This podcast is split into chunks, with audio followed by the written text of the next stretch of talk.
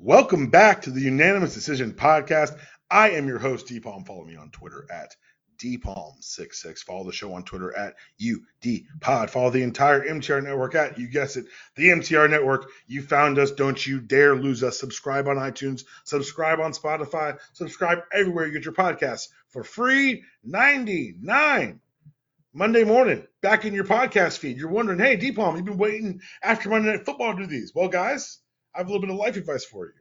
If you have the chance to introduce your first child to the world and also start a new job, do that. It's not as stressful as it sounds. You'll sleep great. There'll be no at all collision of these things in your mind. Um, that is what's been happening. I start my new gig tomorrow, so scheduling may be a bit wonky as I'm trying to figure out things and land on my feet at the new place. So we're gonna be back to some of the Sunday shows when I know I can carve out an hour of at least semi-private, quiet baby, and uh, guide one of my friends to talk about things.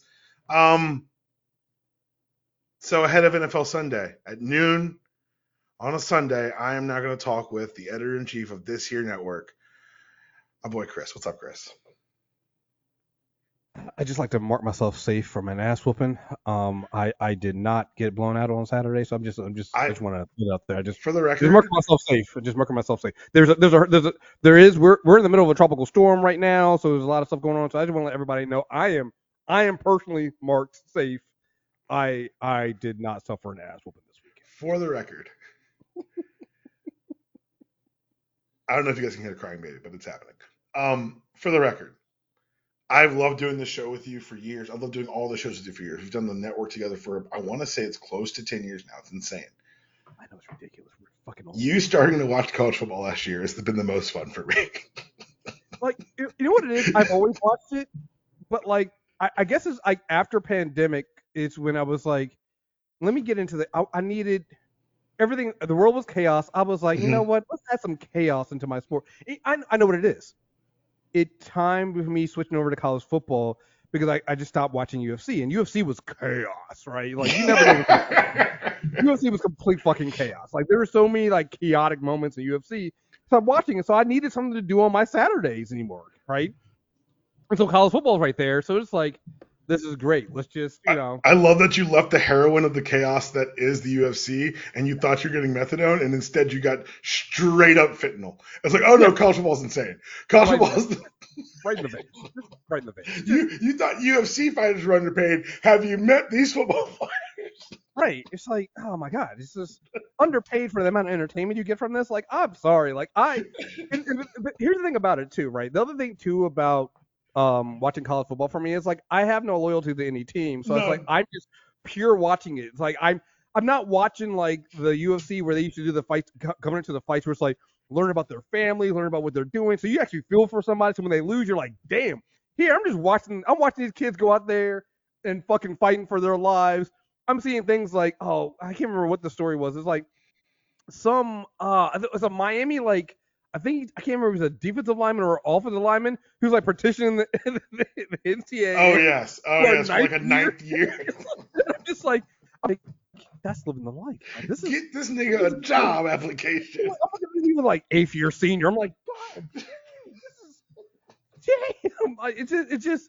It's just and, and again it's and, and they tell the story in a way where you end up feeling bad for this 28 year old. Mm-hmm. Yeah, you're like, oh man, let him play. And it, and it, literally is any given Saturday. You never know what's going to happen, right? You can Anybody go out on. Anybody can get it. Get it at any point, and it's just, it's that to me is what I love. It's just the chaotic nature of what we get in today. Like there's some times when I'm not gonna lie, the we saw yesterday, we knew was coming, but like you never knew. You you still had that. But but what if it doesn't? Right? You still get that. You didn't know Notre Dame was going to put ten guys in the field in their last play and then lose to an inside run. You didn't know that. Right. That's we will right. get we will get to all the psychosis that is Saturdays in college football, but I want to touch on some yeah. other things first. You talked about this earlier, and it's something that I think had to happen sooner than later because we just heard word that the uh the, the studios and the writers might again recording at noon on Sunday the 24th. The studios and the writers might be on the cusp of a deal, which means the, the money that's there for live for live products, snatch it up. Uh, mm-hmm. TKO and WWE just merged Kriss, we talked about how you kind of feel about how you walked away from UFC. Yeah. Watching these two, like for me, it's so weird because it makes, I guess, somewhat financial sense, even though the stock dipped after the announcement of the new SmackDown deal on Friday, because I guess they can both help both brands. Everyone can be helped there, expanding. My question is, the WWE over the last 20 years has positioned itself quite firmly as a family-friendly brand. Would you and I both know about the UFC and the things the UFC fighters were saying the fight before the merger? A lot of F words and not fuck in those post game press conferences. Why is it just consolidation of power and money? Like, I don't, what business sense did this make? I think you nailed it. Said Okay. consolidation of money and power. I mean, that's that. I mean, that's it. But there's like, there's no second, like, so for, for wrestling fan, one of the th- big things you'll say, oh, we want you to lose this match tonight. Cool. So then what's next? You always have to have the next step in the story. There is no next step in this story. People are like, we're going to put together huge combo weekends of UFC, WWE. I'm like, guys, you know those are different crowds, right? So, so this is, yeah. So I'm, I'm so far removed from the UFC. It's like you Good for tell you. me this I'm actually hearing it. Um, this is the thing that that's scary, right? To me, the WWE brand has, for the most part, been consistent in what they provide, right? Mhm. Sports entertainment. That's what it is. It's always been a sports entertainment. It's yes, it's not fake. Wrestling is not fake. We see way too many of these dudes coming out here with injuries. It's not fake. I see, I see like two clips a week where people are like trying new things. I'm like, this, this, this art form's been around a hundred years, and somehow we find new things to do with it, and they're always more dangerous. So maybe, yeah, I was- the F yeah. word is a big one. I was not gonna lie. I was watching. I was watching the thing. Uh, I forgot. Uh, what was it? Uh, Razor Ramon's move, the Razor's Edge.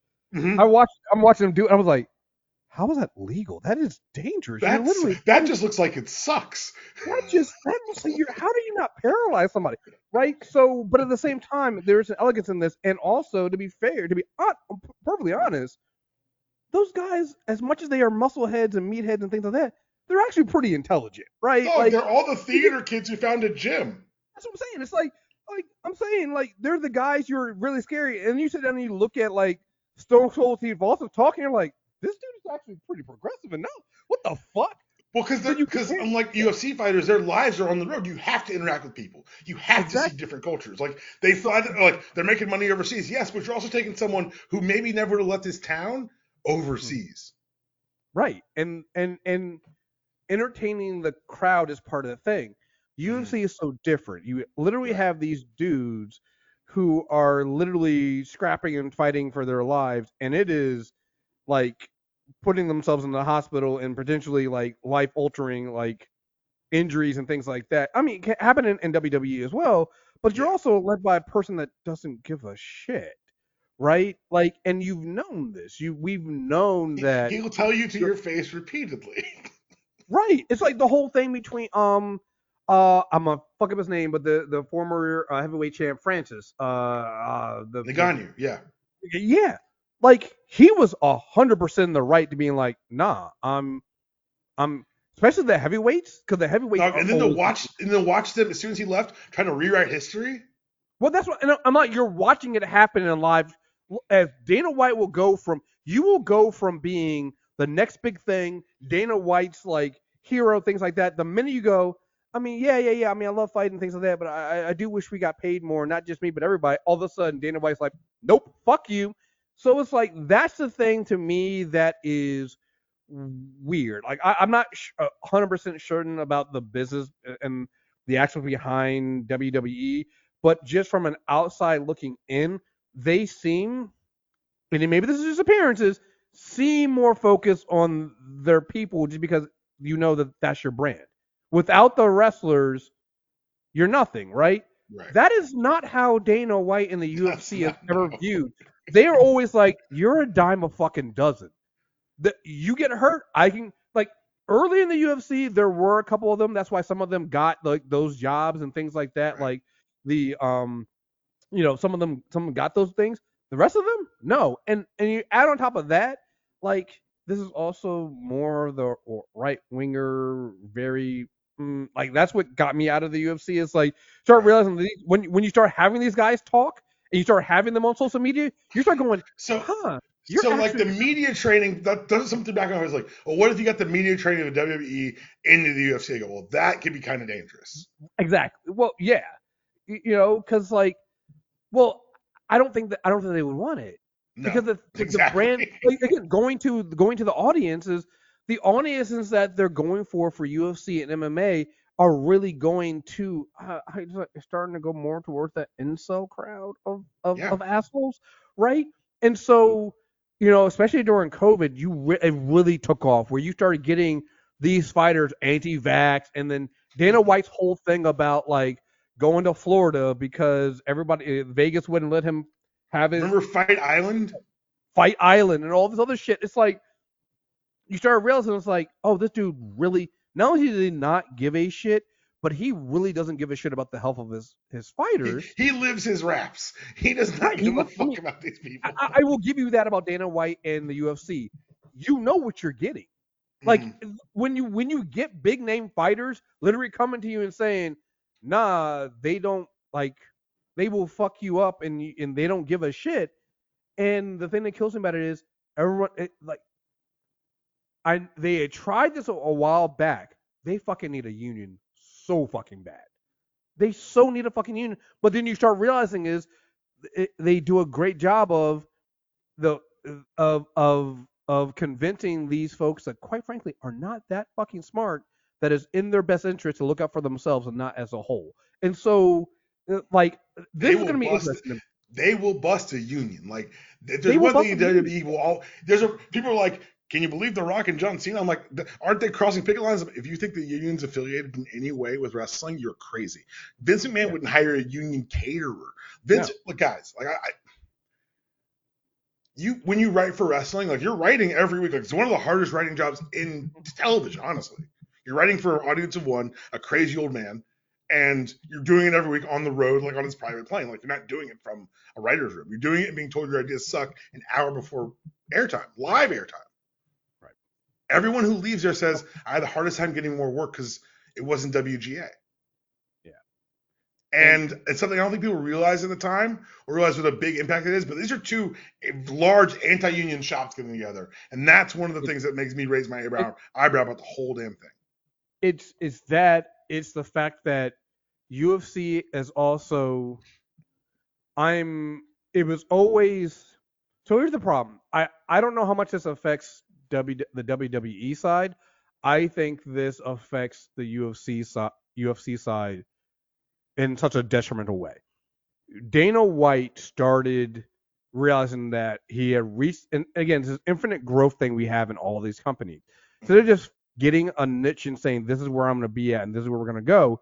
He actually started going down the route of trying to get that sports entertainment thing where you start getting people like Colby Covington and things like that making these ridiculous characters and being so, like my my my issue is this, right?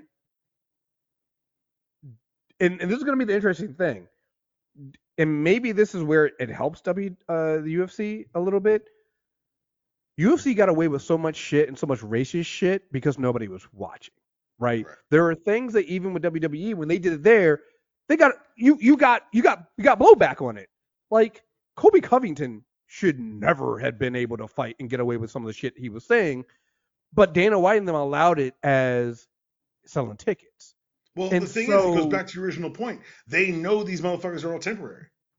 Right. And so my fear here is that they're this is going to continue it. In order to sell tickets, you're not going to make the and this has always been a thing that the fighters have complained about. The rankings, the the matchups, all these things are going to happen based off of their entertainment value, not off of somebody actually earning the right to fight that fight, right? Right. and and to me that can work a little bit in WWE because again it's it's an entertainment. It's telling a story. It's Yes, that's yeah. part of it's part of the story you're telling. That's not what sports is supposed to be about. It's like it's not what it's not what the UFC is not supposed to be sports entertainment. It's just combat sports. It's supposed to be two men enter one man leaves right? It's that kind of thing it doesn't matter if this uh, again this all went downhill with things like um uh, Mighty Mouse DJ Yep. the best, one of the best pound for pound fighters they ever had. But this dude didn't play that game. He wasn't, wasn't the personality to they wanted. he wasn't the personality. Oh, well, he wasn't the personality he wanted. But here's the crazy thing: he had a great personality.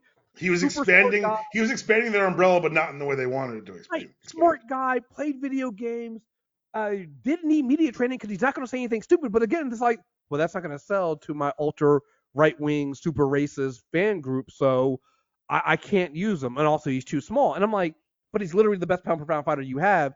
You should be using that, like, you know. And so it's it's that kind of thing. So I, th- again, I am. It also didn't help that UFC because they're chasing the money went away from being able to have fights on and this might be also part of the reason why they can't have fights on some of the network TVs anymore because it's like you don't know what these people are going to say anymore. I don't know. That I- I don't know is a problem, dog. I don't know. I don't know how this happened because it used to be you could watch fights on. We got we, we went from having fights on Fox to having fights on um, ESPN to now you can only see the fights if they're on ESPN Plus. You don't even get a pay per view anymore. You got to go to you got to pay for it on ESPN Plus. Now maybe that's a deal there, but I have to imagine you're getting less eyes on the fights now. I I just have to believe that because how how else would that work? Like you're telling me that now less people watch it on Fox than if you could only watch these and not even the pay-per-view fights. The regular Saturday night fights are only now on ESPN Plus. You can't tell me you're getting more eyes on those fights now. You I I'm a diehard UFC fan. I stopped watching. 'cause I don't have ESPN Plus. I'm like I'm not buying ESPN Plus just to watch an occasional fight on on UFC. Like so I don't even know what I the have, fuck I have doing. ESPN Plus. I don't watch them. Because it's a fucking pain in the ass. Right? It's like I, I use Well, ESPN well, Plus not to but the it. games no one cares about, like Columbia beating the shit out of Georgetown yesterday. No one cared about the game with me, but God bless ESPN Plus. But, but, but that's what I'm saying. But you also, the, during this time, you're also not competing against football on uh, uh, college football. So when the if a fight is on, let's say Fox at the same time, there's a prime time college game. Guess what's likely to happen? I might flip channels every now and then. If it's on a if it's on a fucking app, I ain't flipping channels. Well, I- I can't the, do that. prob- the, one of the problems is, and we're going to move on after this, is what you're talking about. Because it became more profitable to air college football than it became profitable to air UFC. Yep. So when the college football rights came up for sale and Fox was Mhm. able to come in and CBS and ESPN got the Sunday Saturday night uh, SEC game, that chased a lot of the UFC to the corner of ESPN. Uh, some would say ESPN manipulated the marketplace to their own benefit, but you know, hey, this isn't that podcast. Oh, there's there's there's that too. So like, I, I, I would love to blame Dana for this one, Um, but I do believe he got played by the Disney. at some point we got to have a talk about the conflict of interest in so much media right now. Cause I'm just like, ain't nobody gonna Kriss, talk about this. Penn Gambling just bought into ESPN. We'll talk about it, I, promise, just not today. It's on the list. I'll, I you know? I'll make sure the time when I when I do bring it up, I'll make sure you're on the podcast. Thank you, thank you. I, Okay. the only thing I noticed about, I would say, the one last thing about the gambling thing, because we don't bring it up again.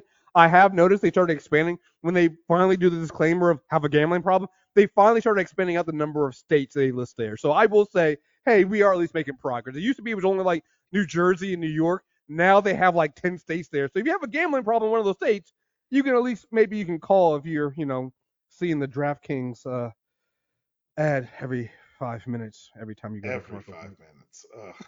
Uh, it is NFL Sunday. I want to talk about some NFL news that doesn't really affect the outcome of the games today. First things first, I don't know if you saw this on Twitter today. I know you're not really on Twitter anymore.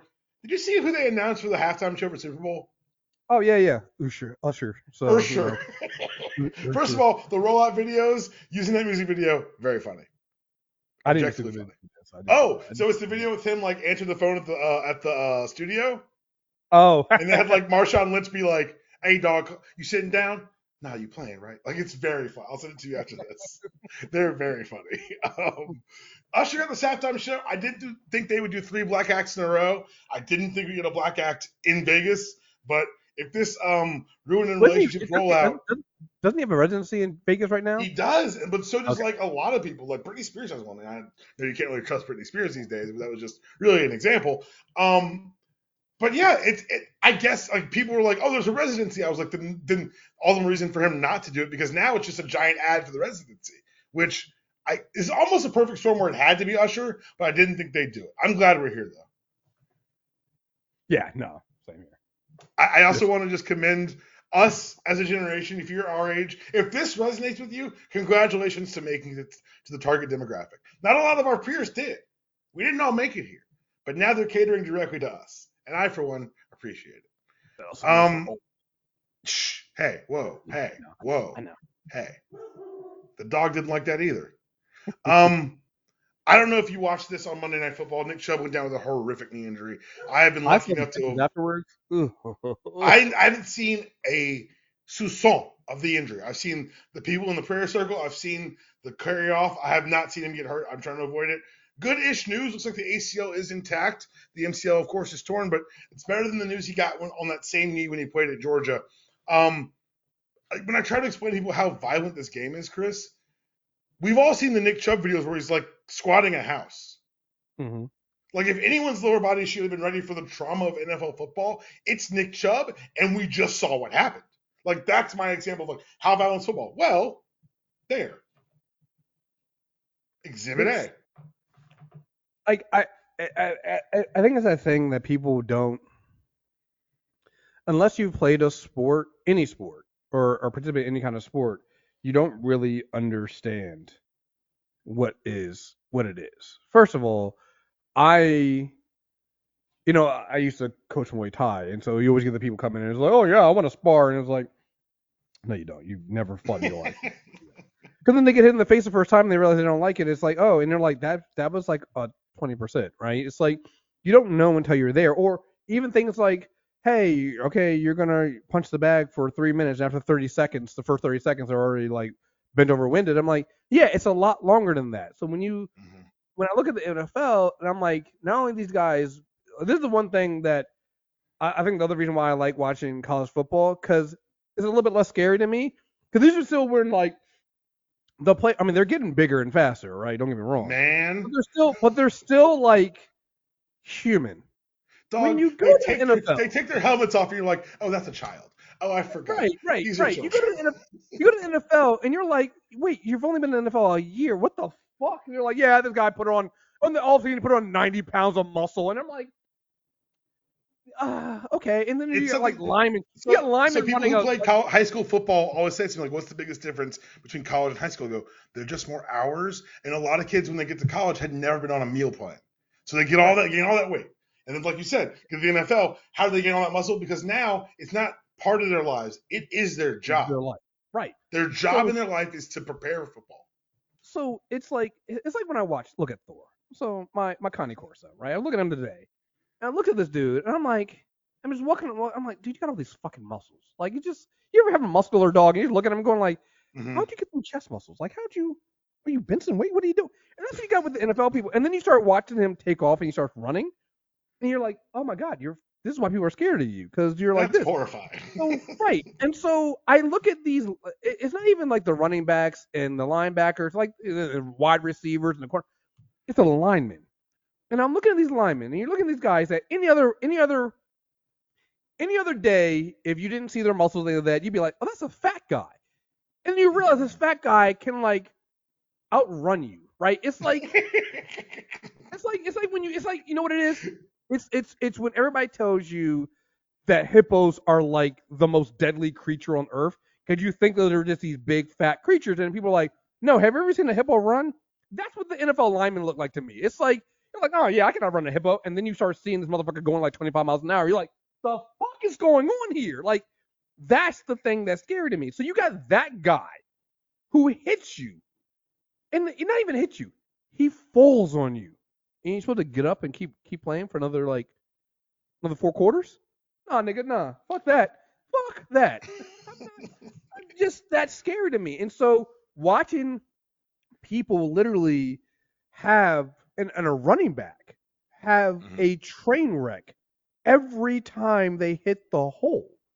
And then pop right back up and go work. It's like you're like the human body is amazing because like anybody else would be knocked the fuck out. It's- And so it's so funny because Susan didn't grow up watching football, and so we watch it together now. And like, we'll watch a receiver get hit and hop up and go to the huddle. She goes, "That man was running full speed, wearing 40 pounds of armor, was knocked to Mhm. the ground and just popped up." I'm like, yeah, it's That's kind of crazy. It's one of those things where you look back like, I guess that was that was nuts. It, it, it doesn't even pop up like you do when you when you fall down and you like try and you know people are watching, so you pop up and you pretend like it is. No, this motherfucker pops up, Because it going does the other again. guy, and then is back there to run another 40 yards down there. this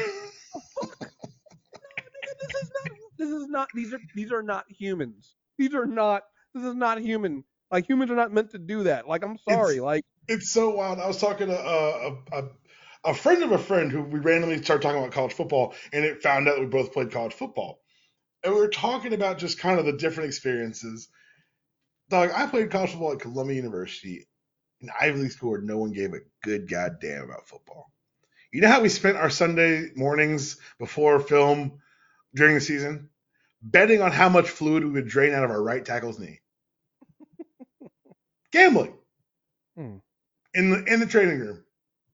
Now it's gonna be ATC day. No, it's gonna be huge. Like real sad shit. mm, And that was at a level no one cared about. Dog, Amon-Ra St. Brown is a receiver for the Lions. He broke his toe. This nigga is playing with a metal plate in his shoe today for Lions Falcons. like nigga. Uh, see, I would. Yeah, I I would have retired. Nigga, eh, look, I don't play. I don't. I don't really do sports, right? Like I am. I'm trying to get back into working out because I've I've literally taken the last month and a half off. I let myself fucking go. I'm not gonna lie, right? And so I'm trying to get back in, nigga. If if I broke my toe, I'm not going to work, and I sit down in an office chair all fucking day. this The fuck you putting a metal plate in his shoe. Like, like Aaron Rodgers, Kriss, him, but for week Aaron, three, for week three, Kriss, Aaron Rodgers talking about something. Yeah, I might be able to be back for the playoffs. Nigga, you tore your Achilles. I tore my Achilles. I tore both my Achilles. I know what that shit is. The fuck you mean play, playoffs? Have, have you? Playoffs? First of all, the Jets ain't making no playoffs. That's one of, that's Right, one of mean, things you I'm- say that you can't ever back up and you won't ever have to. Um, Right, right, right. But Did you hear what he said like, his treatment would be? no, what it was. Listening to dolphins have sex. I'm sorry. Say what now? He said that part of his treatment, it's a revolutionary treatment to get him back by January, would be listening to dolphins having sex. You know, Aaron Rodgers is such an interesting person to me. He At a certain point, he's fucking with us, right? I, it, I, I, it's got to be right because I'm just like, it's. eh, But you, you don't know because then you're also like, well, you did get hit a lot when you were in Green Bay, so this could also be if this could also be CTE. Because I'm like, he was was he always this way? Was he always this kind of a? So for a long time, Aaron Rodgers was like the I don't talk to the media crowd. And then somehow he got the nerve to talk to the media. And I was like, hey man, things were a lot easier for you when you didn't talk to the media. And I'm like, I'm like, it's got to be CTE, right? I'm like, just, like to me, that's the only, I'm like, that's the only thing that explains it to me is like, oh, this nigga got CTE because like, Because he could have just said, I'm gonna do doing everything I can to get back on the field. No, he told us without being asked, he was listening to dolphins have sex in an effort to speed up his healing process. Right. Okay. I mean, but but but also this is the other thing too. It's like you know this when you again when this is your your job outside of Aaron Rodgers, these uh athletes are able to make inhuman type of recoveries. Was it Yes. wasn't it Terrell Owens or something that broke his leg? Who was it that broke their leg and then was playing in the in the super in the, in the playoffs later on? They Terrell broke it- Owens and Ray Lewis both did it. Ray Lewis Right. did it with, and I quote, the lie they told us and looked us in the face and said, "Deer antler spray," and everyone was like, "Whatever." I forgot about the deer antler spray, and I'm just like, okay, yeah, but it's Sure. just like, sure, that's uh, that, that's what we're calling it now, deer antler spray. Okay, sure.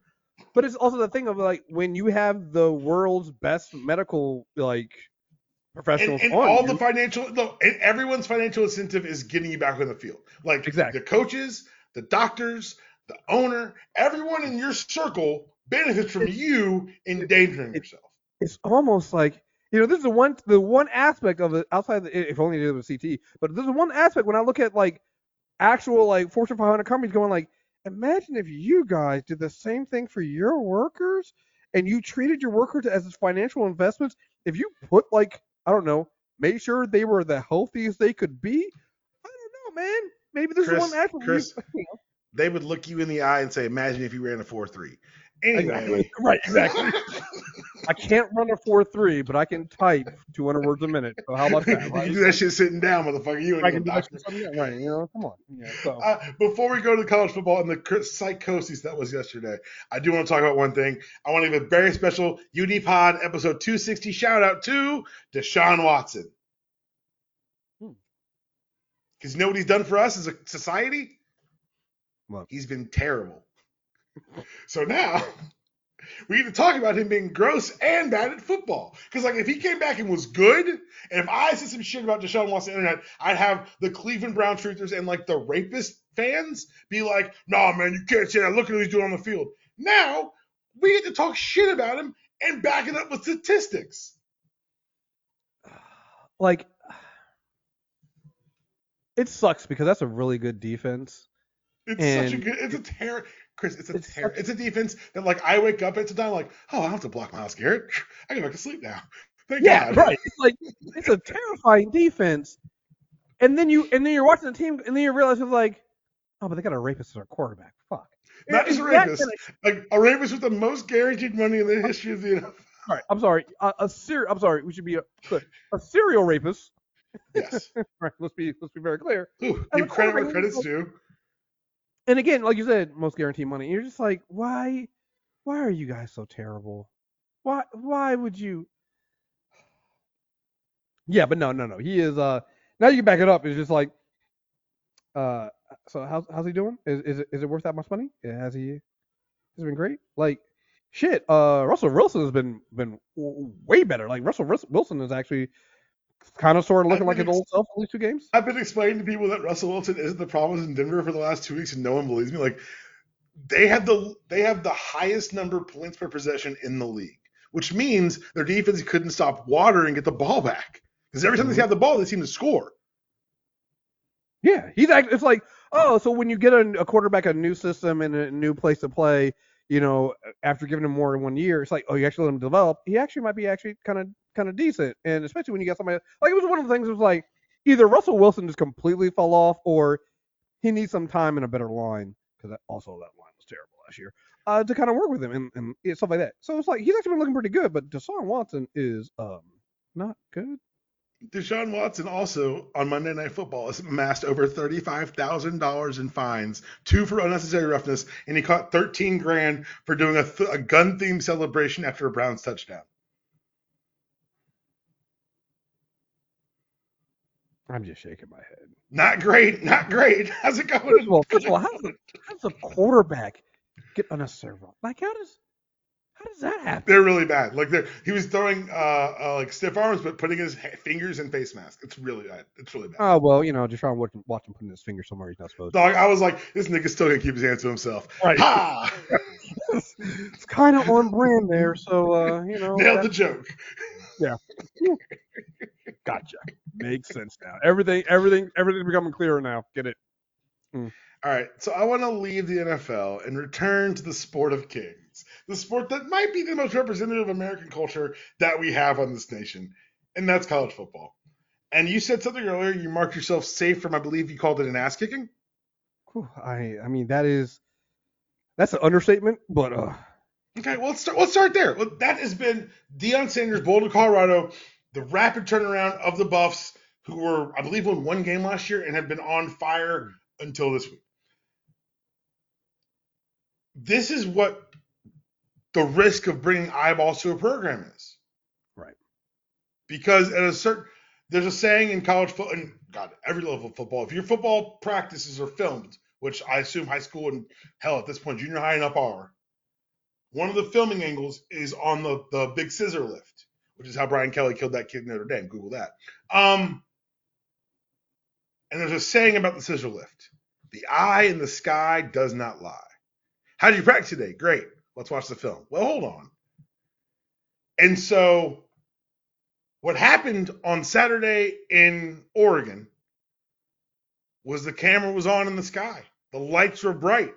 They're talking about a man who brought ESPN and Fox to fucking Boulder, Colorado last week to watch Colorado, Colorado State, a game with which neither team gave a shit about last year. Yeah. Deion's impact is real. However, when everyone's looking, What might happen is what happened. Yeah, you you might get. You, I mean, and I will say this. You know, the, how he got into Colorado, notwithstanding, let's take that out, right? I also will say between this week and let's be honest, everybody should prepare themselves for next week too. Dog, These, Caleb. these are going to be the Hmm. these are going to be the two ass that that that Colorado's going to get. I expect them to bounce back after this, but this is the thing too. Like I I got where people had that hope a little bit because they were also 21 point underdogs to TCU. But let's be honest here, TCU is some frauds. We all knew that. Dog, week one lines do not count. We are Listen, week one- one lines one, are They, they don't they don't count. And two, this is the same TCU that was frauds up until that Georgia game. And um yeah, what did what, what, what happened? I'm just I'm just saying. So so that's a little bit different. Playing Oregon and then back and then after that playing USC. I, and again, from what I saw from Colorado, it's a it, I I think again they're already better than they were last year, right? Yeah, They've they've exceeded expectations Yeah. tremendously already. Full stop. And then you also had Travis Hunter was out, so that's also not going to help. Uh, uh, you know, Mhm. and but here's the thing I saw in those first three games. Their lines on both sides of the ball are fucking terrible. They just are. Their offensive line is terrible. Their they and their defensive line cannot stop the run for shit. Okay, They, they, couldn't stop me. Eh, right, like nigga, they couldn't. they could not. They cannot stop anybody. That is, I mean, and, and and even then in the Colorado State game, let's be honest, they were supposed to blow Colorado State out, and that game went to overtime. That game So- was lost because Colorado State's coach is a bad coach. I will Right. go to my Right. grave thinking that. So, you're right. This is one of those things you bring eye eyeballs on. People are gonna celebrate when you when you stumble. I'm also of the p- opinion of like anybody who's been watching anything in college football knows that these two games here are the two games with the most likely being the ass whoopings that Colorado. These are Colorado. showcases for the other teams. Yeah, yeah. This, Like, these, these, like this is come Dan on, guys. Like, I'm about to do a bunch of recruiting on your ass. We've been to recruit our there's asses no- off of this game. right. Like this is this. Go ahead and cue the Shane McMahon "No Chance in Hell" like for when it comes to like uh, uh, uh, Oregon. And I'm telling you right now, if if this is what Oregon did, USC is, might even be fucking worse. Okay. It'll be different because SC's defense is also bad. well, there's that. They might score some points. The, it's a race to 60. Right. So that's there. I, I will say that. So, but I will say I think that this is also one of the things that's proven to me. I was like, give him a couple years. Colorado actually might like. Here's the thing: nobody Okay, would so have that's your predicted trap. Colorado. There's your trap. Hold on, stop. There's your trap. If you think De- Deion Sanders is here in two years, you are a fucking idiot. Oh, okay. Well, there's that. Okay. Okay. I okay. Okay. This was Oh, proven alright. concept that I can come anywhere and microwave your program. Imagine, uh, yo, the the happiest person to win yesterday was FSU's coach Mike Norvell because the second he loses, the fucking whispers are coming. Uh, uh, Deion Tallahassee, like know that. Ah, that's actually a good point. Yeah, yeah, yeah, yeah, yeah, yeah. So that's a that's a good point. All right, is, all right, all right. Like, So let me, like let, me, let me caveat this with if if Deion stays for two years, big if, then I can see because there's a, there's another thing. Like, have you seen the Dr Pepper commercial where they talk about things and they, they do things like the like, that is I'm looking at the Dr Pepper commercial going like how they even let that happen because even like the things that they're saying about college, I'm like actually this is real like the no, the, the, we've got thing higher academic standards, which is the final goodbye of a loser school. It's the Exactly. funniest thing So- in the world. Oh, so, they got that. They got the wait, wait. So we're not rivals anymore. We're not in the conference anymore. Between that and then the transfer, the transfer portal's out of control. Like I watched that Dr Pepper commercial and I laughed my ass off because I'm like, this is actually too real. Like this they're, they're quietly the funny. Like if you go back for like the last five years and watch them and like look at what's happening, they're quietly pressing it. Like they're quietly like the best commentary on college football for the last five yeah. years. I'm like, I'm watching. them going like, this is actually fucking hilarious. This is actually, this is actually pretty good. But I'm like, that's the thing. So like, Shout me, out to Fansville. Shout out to Fansville. Right. Everybody was Ugh. so focused on NIL deals and things like that. I'm like, nah, this transfer portal thing is the that's the thing that's going to be interesting because it's like how like The again, leading receiver watch- at Texas has two title national title rings from Georgia. yeah. It's just like You're all you, welcome, I'm by like- the way. Take our take Yeah. our runoff talent. Yeah, you know, it's like um watching some of these folks who I, I'm watching on a team last year, and then all of a sudden, like this is it's, it's actually like so now I get the aspect of the NFL where it's like you're not watching somebody who's stuck on the same team for all these years. That motherfucker can go. You know? Bo Nix, Shit, I- Bo Oregon is the reclamation project that I will not let stand. I need you to understand, Chris. Bo Nix has been in college football since about 2015. I don't know if that's an exaggeration No, or maybe no, no, no. I underselling. didn't think happy about it. I was like, wait, Bo Nix is still the quarterback? Like, wait, Wait, Dr. Bo? Bo Nix from Auburn, Bo Nix? I'm like, wait a minute, wait a minute. I've heard this name before. Are there multiple Bo Nix? There ain't no way. We're not talking about Is there a Bo. Nix multiverse? Right? Is there? Is, is this? Is this? You know? Is this? Is this MK1 where you got different Oh versions of God. somebody restarted the universe and there's another Bo Nix? I'm like, it can't be the same Bo Nix. And then I realized that it is the same Bo Nix. I'm like, And Son of a they've recreated him into being a Heisman winner. Look, motherfuckers, if Bo Nix is on your Heisman ballot, I've got some tape from 2014 to show you. This is ridiculous. Yes, he was 22 of 24 at the half. He'll be 32 until his next birthday. This is ridiculous. And with that decrepit old man, Dan Lanning kicked Deion Sanders' eight-toed ass up and down that field for full goddamn quarters. And I want you, Okay. everyone to understand something. Else. There's a lot of fun talk that's happened around this game. The Dan Lanning press con- or the Dan Lanning pregame speech, none of that was racist. None of that was coded language. That was football coaches. His audience, for you who are getting upset, his audience is not you. His audience is that fan base, those kids. I was gonna say boosters, but it's Oregon to really just Phil Knight and any recruits. Those are his. Those are that's whose audience. I think Dan Lanning was mean. Eat shit. He didn't care. Can you run a four three? He don't give a damn then. Like, and I need people to realize this. I, I I love that you came to college football last year because you can see it happen this year when people are like parachuting in, like, oh look, the Deion thing's fun, and they like, well, this is too mean. Motherfuckers, are you serious? This is a sport that thrives and is built on the architecture of hate. Do I love Georgia? Sure, I do. Do I hate other teams more? You goddamn right I do. you know, you know the thing I love about this is a couple things. One, I gotta ask this question. I didn't know this. I saw I saw a picture of it, and I wasn't sure if it was a meme or not. Did the Oregon Duck really come out blinged out with a with a with a with a baseball Hey bat? man, hey, Did he did he really do that? Did he, welcome was to real? college football, dog. Oh my god, this is what I'm talking about. Like, how do you not love this shit? I was like, that's what I'm talking about. See, This See? is And sports. and- This is pro wrestling. that's what I'm saying. It's like college football is like pro wrestling, but they don't care. The other thing too I love about I love about college football is nobody whines about running the score up because you have to run the score up to get the thing. So in the NFL, people be like, "Oh man, you still score? You don't have to do that." And in, in, in the college, they're going like, "Well, if you don't want to run the score up, you got to beat them." No, if you don't in want to college, the score- it's well, I got to get my three sometime. We gonna let Like, them well, score. But not only that, it's like I have to have I need to have the point differential because at the end of the year when I'm trying to get into into, into the bowl game or into the college football playoff, I need that point differential so nobody complains about running the fucking score. All right, all right, all right. You just you just hit on one of my like big. So, before the BCS, it was just polling, and so that's when you'd see a lot of the running the score up because they're like, hey, we need to send a message. We need to stand out in the box score when people are voting. Then the BCS was invented, which eliminated margin of victory from its Oh, equation. oh, damn. So for a, a period there, running the score, up, you get the hand wringing. They got rid of the BCS, which I'm I'll always the BCS was right and good and perfect. Mm-hmm. However, the one thing this has brought back is the eyeball test, which is we can score as many points as possible. Beat 'em I, down, I thought man. Dan I Lanning was going to score 60 yesterday.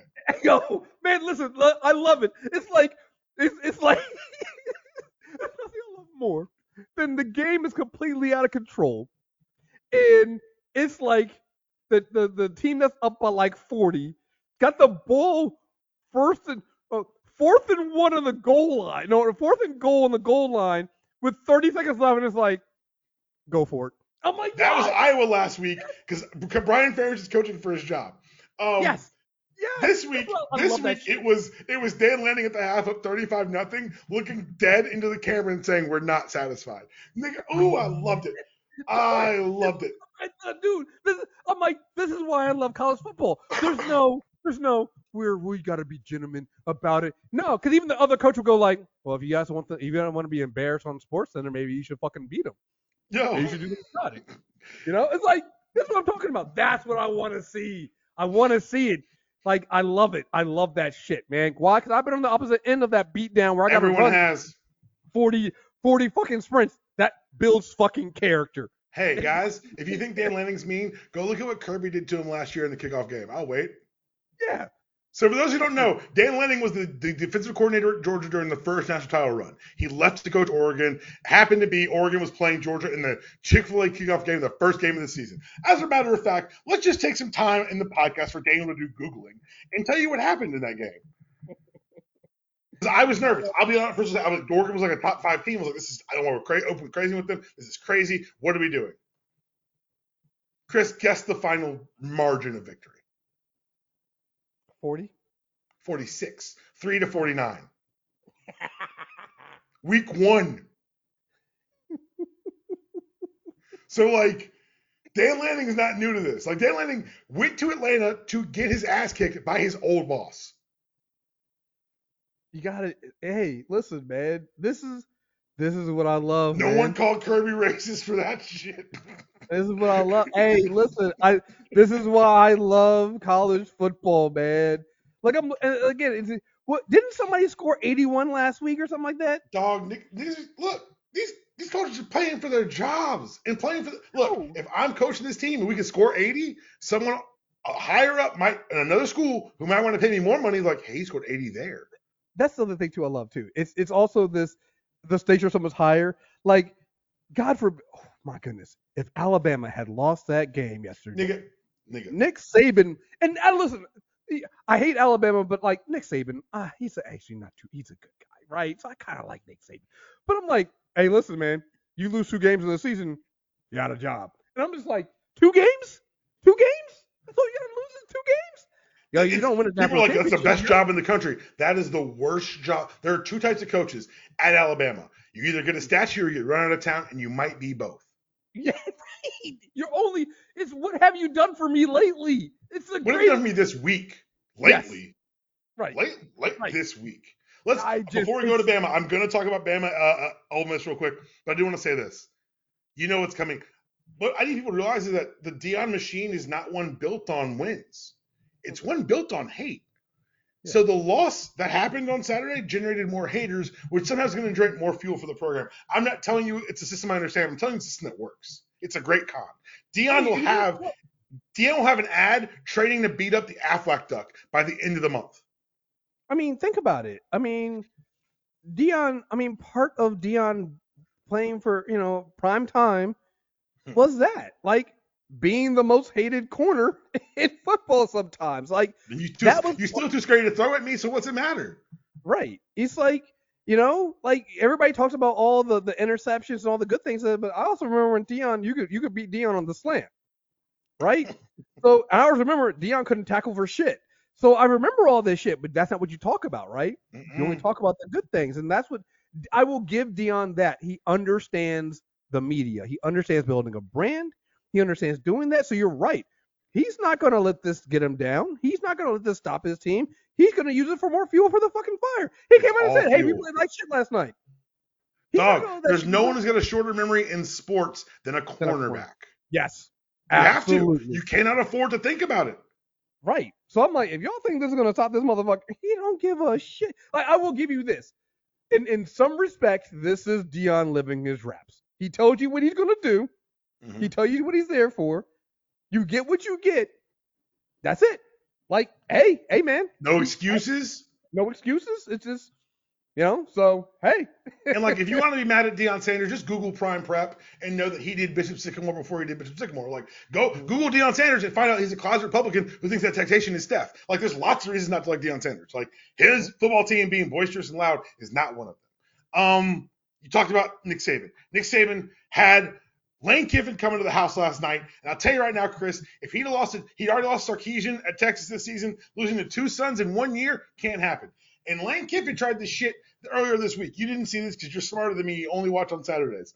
Lane Kiffin came out in his press conference and said, "No, no, the defensive coordinator didn't call the plays. I watched the film. I could tell you was calling the plays over there." Lane, like this is why this sports fun because Lane did that. He did that not because he knew anything. He did that to make us ask Nick Saban about it, which it worked. They had to ask him in press, and so now he's answering questions about some shit that's not real.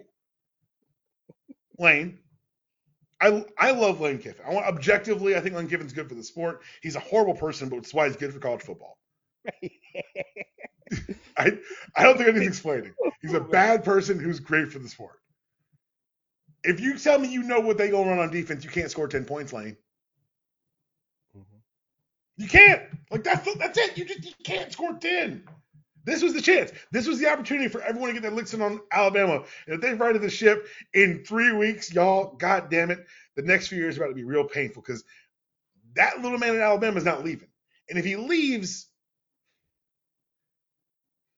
there were rumblings last week um, after the Texas loss, after the disappointing show against USF, about coaches who could do the job at Alabama. I'm not going to connect that to the next thing I say. I'm telling you, both these happened this week. This week on his radio show, Nick Saban talked about what a great coach Deion Sanders was. He's in the Aflac commercial with him. The funniest outcome is Coach Prime at Bama. Listen, Just the objectively funniest outcome is Prime at Bama. y- you wanna know why? Because it's such a st- like every other Bama coach I've seen is just there's this they play the part, right? Deion don't play no part. See, what you've got to understand is the part is winning at Bama. Well, there's that too, When, right? when Bear Bryant when Bear Bryant left Kentucky and came to Bama, he looked at that roster. He looked around the, the national uh, uh, landscape, and he went to them folks in Tuscaloosa and said, "Y'all can be racist, or we can win football games." And they desegregated the football team. Mhm. They'll do whatever it takes to win. And if the winning comes from transfer portals and and and PR blitzes, Oh, nigga, that would see. Now you got could me. be the now you- This is this this is like when we fantasy book like an, an MCU movie. 'Cause now I'm thinking, like, Look, man, Bama don't. Bama has Bama as an institution has no morals. Their dedication is to the dub. oh my And so, if I can turn around Colorado in three months, dog, imagine if ba- if they gave him the full checkbook at Bama and said, "Deion, come, come, be Deion." Oh, nigga, I want this so bad. Look, I'm telling you, hey, man. nigga, if nigga, and again, they in they they they're they're in them Aflac commercials together. He he made the joke already He's about already built. The, there's a there's a natural mental connection you're making. Between, you've already mentally equated them in your head because they're in the commercials together. Oh my god, that would be that would. It would be First of all, first of all, again, for this the, the racist fan base. Mwah, mwah, mwah. What, Oh, the- what, like, Chris, Chris, let's do it Chris, they had their first black quarterbacks in the last like five years. It's been a whiplash in Bama. They had like know, AJ. McCarron and then Jalen Hurts. and then Tua. Like it's been very they had a black guy replacing a black guy. They were very Like I can just imagine oh my Deion god. prime time with the hat and the glasses, doing the doing the Deion shit, and them racist white fans. Dog. Him doing it in a houndstooth suit. Him doing it in a houndstooth suit too. Oh my god, they would. They Tell me Deion would, wouldn't stay fly in Tuscaloosa. in in the in the This old country in, nigga. in, the white puffy jacket. Hey, nigga, let's be really real. Look, Deion's just a country nigga. He is, and this was. Oh, see, see, you can't do shit like this to me, and now this is it. That is, this is the only thing I want now. I just want, I want this to happen so bad. Like this is how you make me an Alabama fan, just so I can sit there and go to like an Alabama like a uh, uh, bar and just sit there and just watch and just look at them going I'm like, just here. To, I'm just here for observational purposes. Thank you very much. No, no, no, just water for me, thanks. I'm just watching. just having to watch them, and every time he wins, they having to like suck it up and, and make every other excuse why it's See, not. and that's fair. it. That's the thing is, you they wouldn't suck it up. That's what you don't understand about SEC. They buy in so goddamn fast. Yeah, that's true. Yeah, They do. cheered. They cheered Lane Kiffin at Tennessee. Yeah, you're right.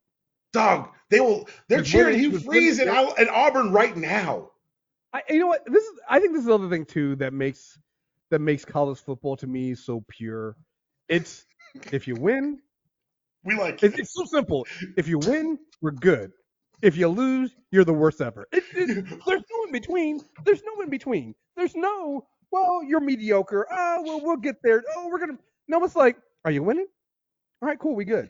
Uh, Oh, you, you no, lost, Chris, you Chris, lost, you Chris, Chris, Chris, game? Chris, Chris, are you winning enough? The enough Are you- number changes Right. where you are. But Yeah, are exactly. you winning Yeah, enough? Yes. because like uh, uh losing three games in Alabama not the same as losing three games at Notre Dame or anything like that, right? You lose three games in Alabama, nigga. You what, what job? What what job? What we we where you think you're gonna be at next year? What, huh? What what do you think? You, Y'all you renting, right? Y'all renting, Yeah. right? right, right, right. What's what's this? What's this? We will be back next year. What what's we? Ooh. Who's we? You, you taking a GA year? You gonna stay on the assistant? What's going on? right, right. That seems that seems very uh Presumptuous of you. This is we shit. I mean, again, that's, No. I, I think that's the thing. I'm, and you know what the thing about it is? Unlike the, cause I'm just seeing a thing about when you know Lovie Smith went like what ten and six with the the Bears, and they and they haven't they've had like maybe one winning, if that winning season since then. Mhm. And you can look back at it going like, yeah, for the NFL, you kind of do need to give a coach some time, and it makes sense.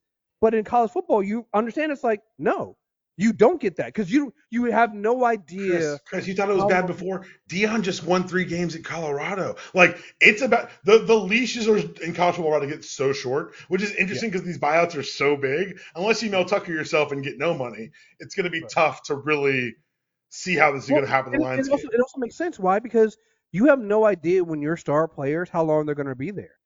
One, there's always injury, right? But there's also the transfer portal. There's them going to the NFL. There's all these things in here. So you only get it, it is it is you got this year, and it's a it's literally a year by year thing of all right, you won this year. What about next year? All right, what about So, I, I would never want to be a college football coach. Coach, man, that, would- that's just like every year. Every year you're on the hot seat, man. Every year on the hot seat. It's never like I won a championship last year. I'm good for only two years. No, nigga, that means you got to win another one. Okay, so because you said that, I have to pivot because I was going to talk about FSU Clemson. Now I'm going to talk about Georgia UAB. I'm not going to talk about it long. I'll talk about some shit on my chest. 49-21, Georgia won. Fine, whatever. I've been pointing it out for a couple weeks now, and I said it on the podcast I think last week with Justin. Kirby's hired all his buddies. And all his buddies are football coaches. Like it's not like he's hiring his buddies just geeks off the street. Like he hired everyone he Dan Lanning goes to Oregon. He brings in Will Muschamp to be his defensive assistant who gets promoted to defensive coordinator. Muschamp, I know him, I know his family, good guy. He coached at Florida, got his head kicked in a bunch. Coached at South Carolina, got his head kicked in a bunch. And now he's our DC, and that's fine, I guess. And then the OC leaves and goes to coach Lamar Jackson in for the Ravens. Because if I can do that with Stetson Bennett, imagine what I can do with an athletic quarterback. And lo and behold, the Ravens offense is pretty fucking good. Greg Monken's a good coach. I'm cheering against him so he comes back to Georgia, honestly.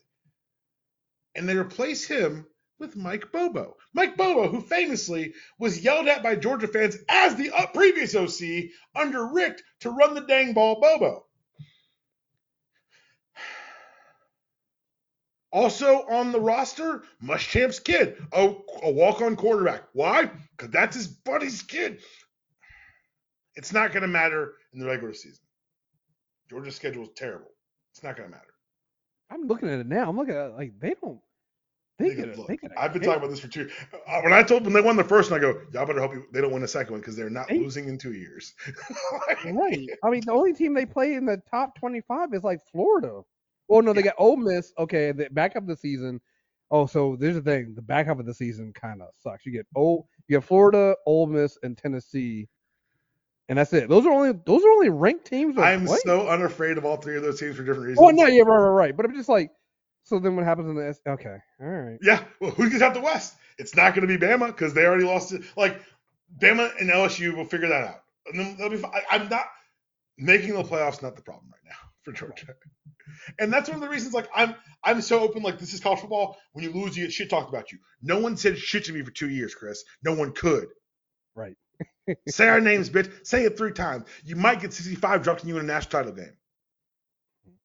You might get Michigan in a playoff game. Remember that when Michigan came out with the "we can run behind this line," da da da, Yeah. and you got their shit kicked in. Yeah. Shout out to Ohio State. I got nothing to say. No smoke. That shit was close. Still hurts my heart.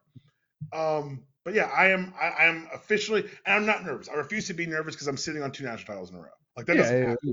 I'm not this. Would I love to win three? and then I I would I, this is a lie I'm telling myself. I think if they win three, I will truly detach from college football. I'll be like, I don't, there's nothing else. What do you want me to do? That happened since 1930. Like, I'm out. But that's not true because I'm broken as a person. Um, the reason I keep saying that Deion needs, like, that you keep an eye on Deion, he could end up destroying your favorite team, is because Florida doesn't look great, and they might replace that coach. Florida State, Norvell, he was on the hot seat last year. You know what happened? They won 31-24 in overtime against Clemson this past weekend. You know what happened, Chris? Every person who scored a touchdown for FSU is a fucking transfer. Mm-hmm. Clemson, Dabo, God's own coach. God's like, I don't know him. Um, Dabo refuses to engage the transfer portal. Yep. For the first time since 2010, Clemson is 0-2 in the ACC.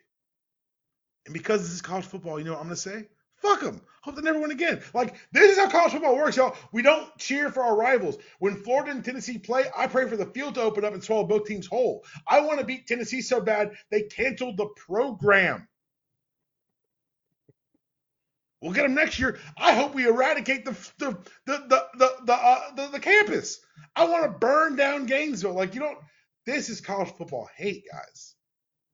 This is what it's, It's so about. It's what makes you feel It's alive. So. It's so pure. It's just pure. It's good, clean, old fashioned hate. Why do you hate them? Because they went to Tennessee. I hate Rocky Top. I hate the color orange, and I hate Knoxville. Like, yes, these are all truisms. It's, so good. This is what. Why would you? Who needs more than just hate to sustain you? Yeah. Ask Darth Maul. Um, so so pure. there's two more games I want to talk about. Three more games. One is just for for me. Brian Ferentz. So, Kriss, do you know anything about Iowa football? No. Great, good for you. So Iowa football is run by a fiefdom of Kirk Ferentz and his family. Kirk Ferentz has been the coach of Iowa since 1922. Can't prove it, and the team is predictably very bad. The offensive coordinator is his son Brian Ferentz, who offensive mind is oh, best way to describe it uh, coma-like, and to the point where there was enough uproar in the program. So this is also the school where during COVID it came out that the strength and conditioning coach had said some racist things, which I was obviously against, but kind of understood because as an S&C, your job is to make the athlete want to hit you without hitting you. That's the job. Um, but they had to get rid of him. Then Urban hired him in Jacksonville, and they got rid of him there. Very funny. Like it's a, go find the code that former S&C from Iowa. It's a stupid story, but it's very funny with a lot of white people exposing themselves. Um, Brian Ferentz is so inept at offense that Kirk put in his contract this year he would not get his bonus unless they averaged 25 points a game, which explains why last week you saw them score 41 with 30 seconds left. He's getting credit for every point scored, including by offense by defensive special teams. I assume James Franklin at Penn State knows this. Penn State beat Iowa 31 to nothing yesterday.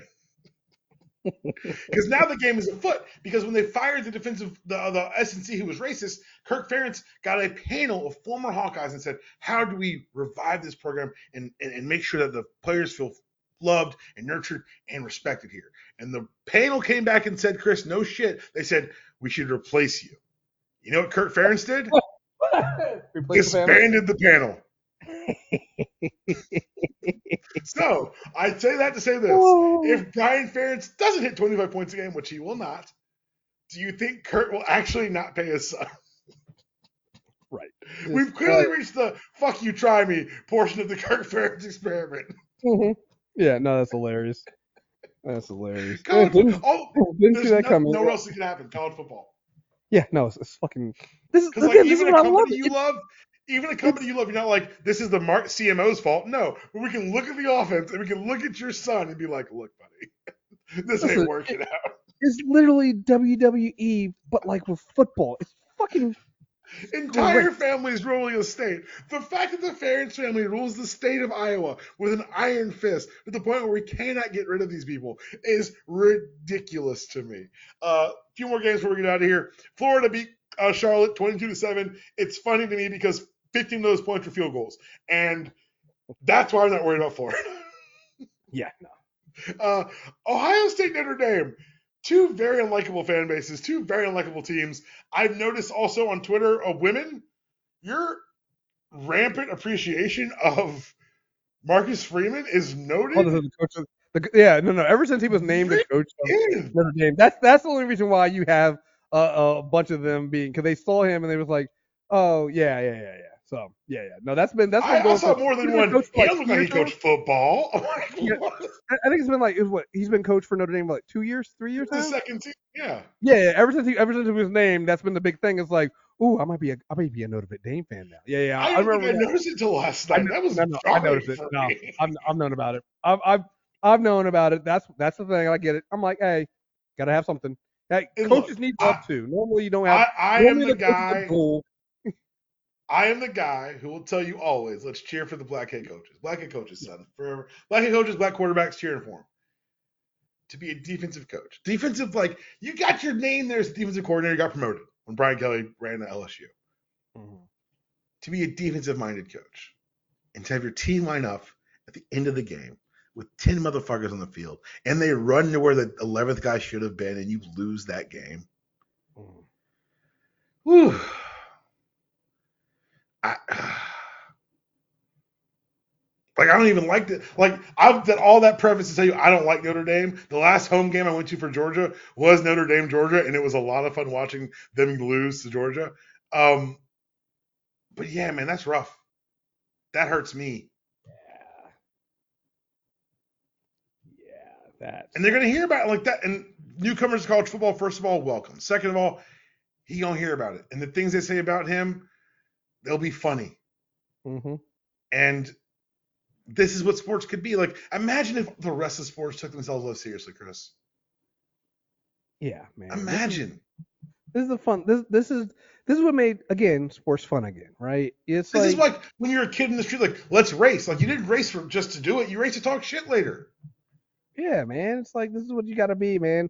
There's shit talking. It's like it's like when they were playing, like when baseball tried to take the fun out of baseball, like bat flipping and things like that. It's like, nah, nigga, you need that. Your sport's already fucking boring. You need to You keep know that shit. Dog, they brought it back and they I still can go back. Like they they've they've gone out of their way to make baseball fun again. Mm-hmm. And I, I if I'm in a bar and it's on and I can watch a game in two hours, I'll do that. But I'm not gonna turn it on at home. I Well, feel yeah, I bad mean, because they've done they've done the work that I asked them to do, and I'm still like, mm, not enough. And I'm still Yeah, not yeah, because you realize you're like you're you realize at the end of the day you're like, but you're still baseball. Dog, and there's things about baseball I would love to go. Like, I, my son maybe like that's the thing is like I'm in the part of my life where I can find myself back into baseball. It could happen Mhm. because if my kid loves it, then I'm gonna, I'm at least gonna be involved. You know, you know what So- baseball is good for me though. Baseball is good for me going going to a live game with my dad, so we can sit around, eat, and then leave in the seventh inning. That's that's that to me with baseball for. It's like it's like golf, but not as boring. Baseball, make like there are very few. The only sport like that where I like I would much prefer the live action is hockey. Yeah. Like live football, I don't love it just because I'd like to see more angles and I don't know. I'm not a big live football guy, but baseball, you're right. It's a great just in person experience because you're outside all day. Come be Yeah, outside outside. and drink a couple beers and watch someone else hit a ball. Yeah, I mean it's a, it's a nice relaxing thing. It's not. I'm not actually watching the game and giving a shit. No, no. Football is too intense, especially if you care about the teams. Like Oh, it's yeah. it's it's not a. I watch football to relax. You're doing it wrong. You're watching it wrong. I don't know what to tell. I don't tell you. You're watching not to football mention, not, incorrectly. not not not to mention. Here's the other thing. Uh, it was I know I'm off topic, but here's the thing. The thing about baseball is when when when 25% makes you actually pretty good at the game, right? That's the thing. Oh, he's batting 200. So you mean he's at 20%? So 80 80 percent of time, something bad's about to happen. Right, right. So that's the thing too. Is like when that's that's what it is. Like if I was a quarterback and I hit 20% of my passes, I wouldn't be a quarterback anymore, right? So Let's try your receiver, son. right, right. A receiver who dropped, who who who caught who caught 200, right? Not not hey, 200 you're gonna be a but, DB. You're gonna be a DB. Get- right. catch Like this is, I'm just saying, like that. That's the thing that got me with baseball. It's like when you realize that you're already like to be ex- excelling at the game, you're already failing it a little bit. So you're batting three three. Uh, you bat 350. Oh, that's great. I'm like, that's 35 percent, guys. That, That's that's, that, Come that's watch our athletes fail. yeah, it's just like, uh, yeah, man, I'm, I'm good. I'm good. That just it just it doesn't appeal to me. Like, hey, not, not again, people are gonna say I'm a hater, but I'm just like, it's true. We're not haters. We're just right. Um, Kriss, thank you, man, for coming on. Thank you for talking UFC, TKO, and also um, the sport of kings, which is college football. Tell everyone where they can find you, um, and I guess tell what's coming up on the MTR network. Yeah, mtrnetwork.net. Uh, so we got plenty of stuff. I got plenty of stuff coming out of TIFF. I went to Toronto Film Festival, saw about nine films there. So Roman and I already talked. About, I got a high level overview, so that should be coming out uh, on Monday sometime. Um, Deepom and I need to do the next uh, half of season two of Agent of Shield. So we're doing that as we wrap up Agent of Shield, uh, as we do Agent of Shield to to wrap up Super Tuesday recap. And then if you're a premium member, wrapping up premium again, premium ends the end of this year, but we still got some stuff coming out. Should have another Insanity coming out uh, with Roe, uh, hopefully this this week. And um, it'll probably actually be, it probably won't, it might be premium, not, not sure, but we're gonna. There's two more episodes of Ahsoka left, right? It's going to eight God. episodes. Yeah, so we're gonna do a Ahsoka, so that'll probably come out uh, next month sometime. We're gonna do uh, wait until all the episodes are drop, and then we're gonna do that. So um, yeah, still got plenty of stuff coming out, so stay tuned, and yeah, that's where you can find me. Awesome, man. Thank you for doing this, man. Again, UD Pod, find it everywhere you get your podcast for absolutely free 99. Keep an eye on the space. I'm not sure the next time I'll be able to get in front of this. Like I said, the next week's going to be a little bit hectic. So, at the very, very latest, that was your show. There is no outro. See you guys next week.